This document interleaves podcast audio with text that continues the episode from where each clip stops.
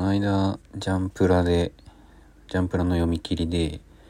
リキッドメルトアイロンというのがありましてそれを読んだんですけれども非常に良かったですね、まあ、話の概要としては人間が体を機械化することについてだったり、まあ、機械化した後、まあ人としての心は残るのかとかそういう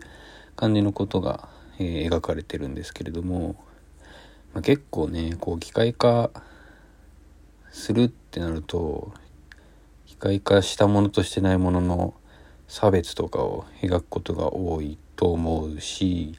この作品もこんな感じなのかなと思ってたら全然そんなことなくて本当になんか